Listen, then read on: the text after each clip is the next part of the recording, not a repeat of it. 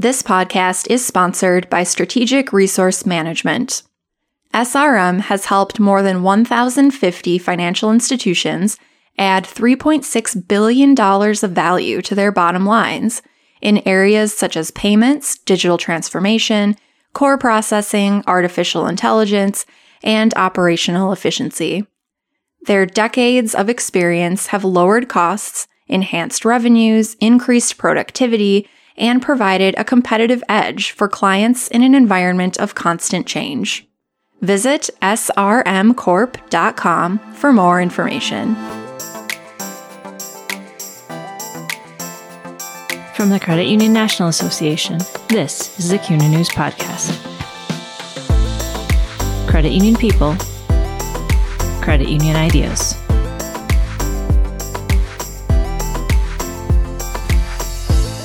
From member service to digital solutions, credit unions have spent the last year adapting to the new reality of living through a pandemic.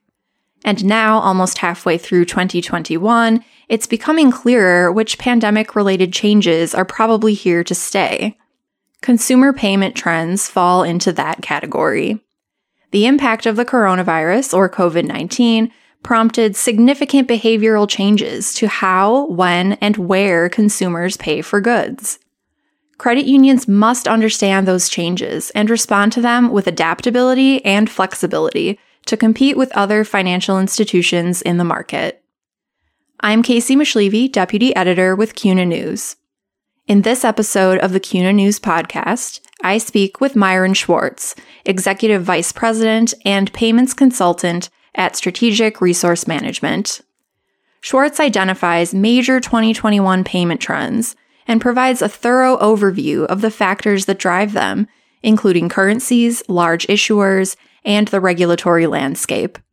He also shares detailed guidance for navigating these new payment trends and previews nascent trends to expect for the rest of 2021 and beyond. Myron, let's start by assessing the, the environment that we're currently in regarding payment behaviors. How have consumer payment behaviors changed in the last year? They've changed in that customers are looking for quick and convenient access to payments. Some of that has to do with how they acquire payment products from their banks or their credit unions. Uh, a lot of that also has to do with how they actually make payments, uh, be it to to businesses they're purchasing from or to potentially friends and family that they might be splitting payments with. That's a big piece in terms of the, the quick and convenience. They are also looking for a greater level of control over their, their payment activity. Some of that has to do with how they pay, some of it has to do with the information they receive when they make a payment and reporting. Some of it is related to the messaging they get back from the, their credit unions about what they're spending on and, and information that the credit unions are providing back to them. I think that's a big piece. The last part of it, I would say, is with COVID in particular, security has become a, a much more important facet of the payment. And a lot of financial institutions are looking at ways to help improve the, the security of payments without disrupting the member experience. Yeah, and coronavirus has thrown a lot of things in the credit union world into upheaval and has caused a lot of institutions to really rethink holistically a lot of the processes that they follow and the way that they're doing things. From your perspective, how have you seen financial institutions adapting to the changing environment so far? Well, I think they've been very reactive in, in adapting to these changes. A lot of financial institutions were already working on digital to varying degrees. Uh, the, the pace of that investment has changed significantly, but maybe not as effectively as what some of the, the cardholders or members of the credit union might have been looking for. They're not necessarily omni-channel. There might be different vendors or solutions supporting different aspects of digital and the activity or the experience someone receives may not be consistent, maybe different as they jump across channels, which has been a little bit problematic. One of the bigger areas that I think financial institutions have addressed quite well is making certain aspects of payments easier in mobile payments and certainly in contactless. It was a while, I guess, in the in the scope of COVID since it first happened. But for a while, right, everyone wanted to keep their distance, not hand their card to somebody uh, because of potential transmission. So a lot of the financial institutions were very quick to roll out contactless and promote other type of proximity payment solutions to their to member bases. You're right. It does feel like it's been forever at this point that we've been operating under these changed circumstances. And hopefully we're starting to come out of it, right? The hope is that things will start to feel more normal, but we also know that some of these trends that have emerged during the pandemic are probably not going away. So I want to look forward a little bit and think about some of the long term implications of those changes in consumer payments. What are we going to see as we move forward? I think we're going to see consumers having a greater role in all of the various touch points related to a payment, particularly with the rollout to digital. A lot of financial institutions are pushing more responsibility and more interaction down to the consumer. One, because the digital capability has caught up with what the consumer is looking for. There's also some cost avoidance, but most importantly, it's it's what the consumer is looking for. They want to know what they're paying, how they're paying for it. They want to receive that data and reporting, and it is going to require financial institutions to aggregate that data and make that available to their, their members or their customers so that it can be consumed. I think as digital continues to expand, and I think omnichannel is the most overused word out there with respect to, to banking, consumers are going to want to have a consistent experience across any type of channel and in some cases any type of payment method that could involve starting an activity in one channel finishing it in another without having to restart it overall.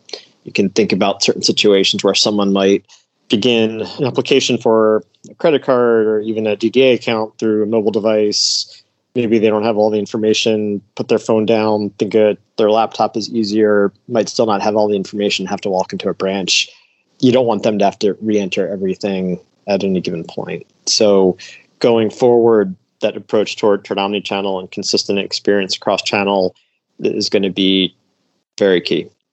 I think the transition to digital really changes what constitutes a footprint. And historically, banks and credit unions operated with retail brick and mortar footprints and, and didn't really go outside of that when you think about what digital means, how necessary is a footprint if most of your members, your customers are interacting with you digitally on a mobile device, it changes that. And especially as you look at challenger banks and fintechs that are entering the market, it, it does as well. And that potential dilution of the value of a footprint is going to make it a lot harder for financial institutions to compete for their, their members or their customers with others that have very advanced digital capabilities. What that means for financial institutions is they're going to have to be a lot more nimble and flexible and more proactive in deploying solutions and products and services and experiences that their members are looking for. The changes and the kind of adaptability that uh, financial institutions are going to have to make, a, a lot of that is often informed by not only regulators who, you know, are, are making laws and, and requiring us to be in compliance depending on what they're learning about what's important for consumer protection but we also would look to some of the largest card issuers as kind of the, the first to adopt new ways of operating and new technologies. With that in mind, what can we expect from some of those larger issuers and from regulators moving forward? I'll address the largest issuer one first. I think it's a little bit more straightforward. They're going to continue to invest and innovate, and they have the scale and the people and the dollars to really bring new things to market. And those new things could be different types of products, or it could be specialized use cases for certain products. In some cases, they are offering value propositions that aren't necessarily sustainable for smaller issuers, and I think in some cases aren't even sustainable for the for the largest issuers. If you look at certain rewards on mass affluent type of solutions, what I think they're going to do differently that will be hard for smaller institutions to compete against would be their use of data. The largest issuers have, have massive amounts of data and significant resources and infrastructure deployed to capture that and harness it. And I think they're going to continue to refine how they harness that to improve their product development, improve individual offers. And I've been in banking almost 20 years now. And when I started, everyone talked about a, a segment of one. Well, I think a segment of one is challenging if you're talking about uh, a chase with 50 or so million cardholders. But I do think that level of data and granularity will help them develop very granular segments. And those segments could involve product development. It's also going to involve experiences and offering individuals unique experiences and interactions, both with the financial institution and potentially also as they're making various payments or interacting with their payment products in a way that is very specific and tailored to that individual. On the regulatory side, since you asked, I think that that's always a, a bit of an unknown. I think we are seeing with the change in administration, the greater oversight placed on banking institutions and I think a focus on protecting more of the merchant side of the equation as opposed to improving the, the banking side if we're talking about certain regulations that touch payments. And I think that has a lot of card issuing clients concerned about the economic streams tied to their products. Yeah, and a couple other areas that financial institutions need to be paying attention to are changes in payment channels, which you've talked a little bit about, and also currencies. What changes might we see in those areas? The channel is really interesting. When you think about people traditionally paid always in person, we're seeing a, an explosion in e-commerce growth. Part of that was COVID. Part of that was just natural transition. I think everyone acknowledges Amazon was a, a, a big winner coming out of COVID. Digital is going to continue to grow, and the way people pay for e-commerce type of transactions is going to continue to evolve, make it more frictionless and easier and simple for the consumer. When you think about in-app payments, not having to continually enter in your name and address and your card details anytime you want to make an in-app purchase. When you think about some of the things that Apple Pay can do, if you're using an app to buy, I don't know, something from Macy's or Amazon or Walmart that supports Apple Pay, you just click the Apple Pay button, confirms you want to send it to this address using this card, and it goes out to you. I think there's going to be more and more cases like that for digital payments when you think about what the major networks have done with secure remote commerce and just a single payment button for any type of payment card you might have, greatly simplifies the experience. Also has significant implications for issuers that are fighting for top of wallet status. On the currency piece, what is getting a lot of attention right now is is crypto, how consumers can buy, sell, and use crypto for various payment activities and I think that's relatively new. It's something I think the card networks historically approached with caution, but now has has just exploded in looking at how different entities are supporting crypto purchases more broadly. Are there any other payment trends that we should anticipate for the rest of 2021? Absolutely. What I what we haven't covered yet, it's getting a lot of attention is installment payments historically there were specialist providers of installment payments or, or, sales finance type of payment solutions. Now there are various fintechs getting into the space. They call it buy now, pay later, but Klarna uh, has gotten a lot of attention. They're based in Europe, but have recently entered the United States. Uh, firm has been around for a while. now the various card networks, Visa and MasterCard, are supporting installment payments. And right now, it's a little bit unclear whether that cannibalizes traditional payment card activity or whether that offers incremental growth. Certainly, to the extent there's cannibalization, issuers need to think through what that means, the economic streams associated with uh, an installment or buy now, pay later type of transaction. The other piece that has grown much faster, no pun intended, is, is faster payments. Zelle, I think, was uh, a game changer in a lot of ways for certain cardholders or, clients of banks or credit unions that wanted a, a better way to pay, a more secure way to pay, and a faster way to pay. Venmo, I think, has a very attractive solution and is very popular among the millennial crowd for various reasons, but it's a staged wallet. And if you want to make a payment faster, have it get into your bank account, solutions like Zelle and others are, are growing rapidly. We're seeing that as some of the, the fastest growing transactions for many of our clients. And when you think about other solutions like RTP and, and FedNow, I think the future of payments is certainly digitizing P2P type transactions or other type of transactions that were typically cash and check and, and, and not digital. And that will, I think, at some point represent the, the majority of digital payment transactions. The big thing that comes to mind is the importance of adaptability and being able to adapt to new consumer expectations quickly.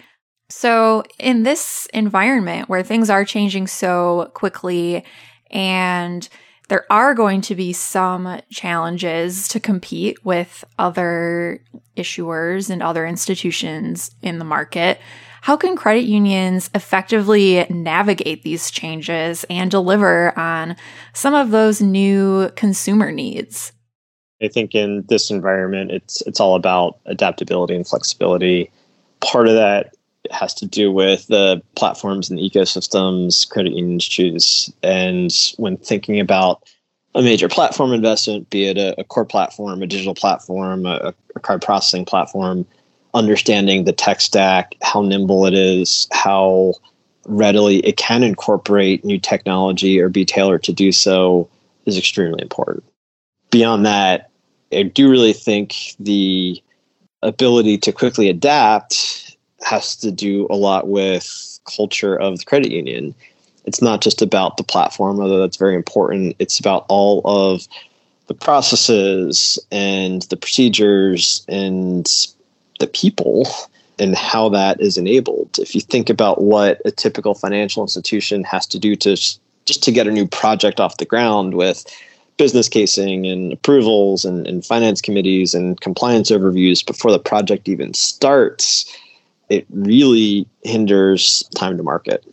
So thinking about how credit unions can be more agile in getting projects off the ground, in learning what's out there in the market, what their members are looking for, and, and how to quickly pivot, I think involves a, a cultural shift more so than anything on the technology side it's going to be so crucial for credit unions to be able to analyze these ongoing changes and trends and moreover identify actionable insights from what they learn. How do you suggest credit unions stay up to date with changes to payment trends? I think the piece about being adaptable and flexible and, and that being a cultural shift also applies to this credit unions need to create a, culture of learning and, and understanding and, and, innovating, and that involves doing things differently than they historically have. They need to embed things in their daily activity that really fosters innovation and learning, which could be reading from various uh, industry publications, attending conferences, participating in different user groups, either at the industry level or from any of their vendors and studying their own data. Credit unions have a lot of data, whether they realize it or not. Historically, they haven't been as great at analyzing that and reviewing it some larger banks. And I think that's going to need to change. And I think some of the technologies around intelligent automation will make that much easier for credit unions to get their hands on. And I think that the last piece would be doing their own primary research. Credit unions have a lot of members. They are a great source of data and can be surveyed to learn what their expectations are, what they're looking for, and, and how their needs are being fulfilled. Sometimes the best way to stay on top of some of this stuff is to work with an outside partner like a, an industry consultant who can help guide credit unions through some of what they might expect. If they choose to look into partnering with a consultant, how should they go about selecting one that's right for them? What criteria should they be looking for?